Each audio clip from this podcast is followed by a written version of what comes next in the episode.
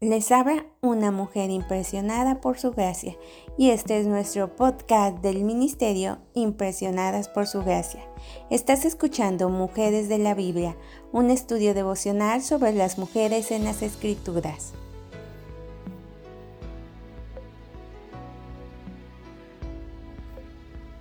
Hoy hablaremos de Priscila y estudiaremos su vida y su época.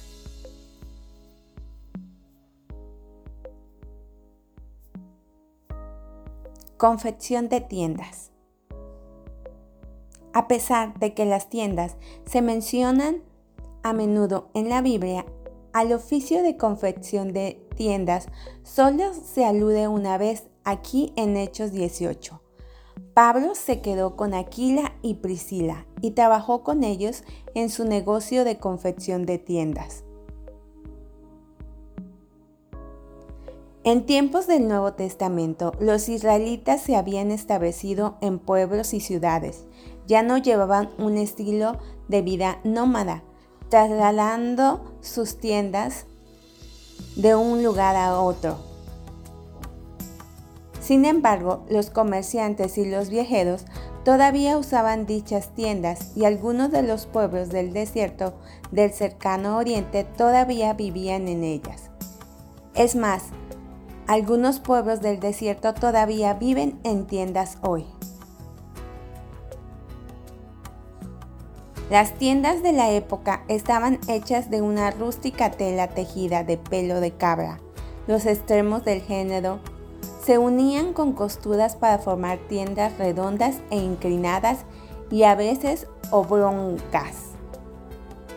Algunos postes sostenían la tienda, junto con las sogas que se estiraban hasta las estacas enterradas en el piso a fin de fijar los postes y el género con firmeza en su lugar.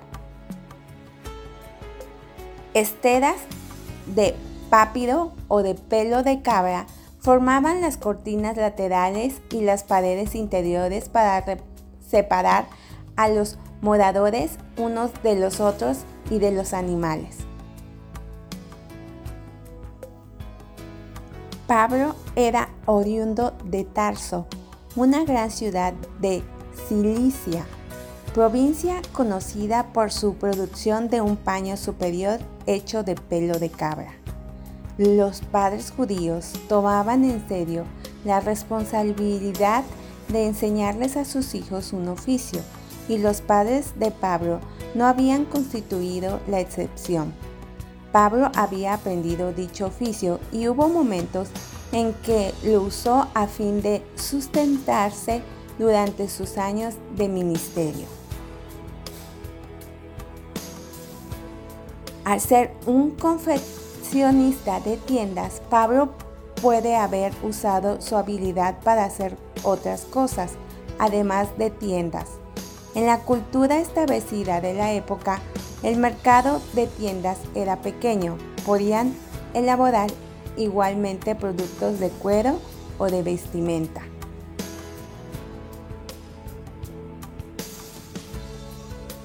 Por lo general, pensamos en Pablo en términos de sus grandes aventuras misioneras. Raramente pensamos en él en términos de un oficio que le exigía trabajar no tanto con su mente rápida y capaz, sino con sus manos.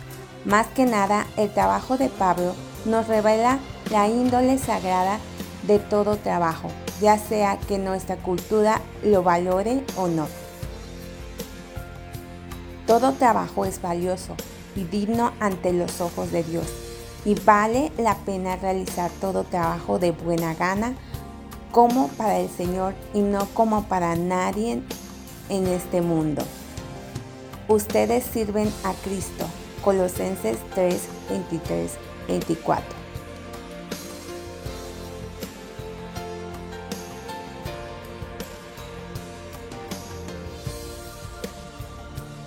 Nuestra oración es que el Dios de nuestro Señor Jesucristo, el Padre glorioso, te dé el espíritu de sabiduría y de revelación, para que lo conozcas mejor y que asimismo sean iluminados los ojos de tu corazón, para que sepas a qué esperanza Él te ha llamado.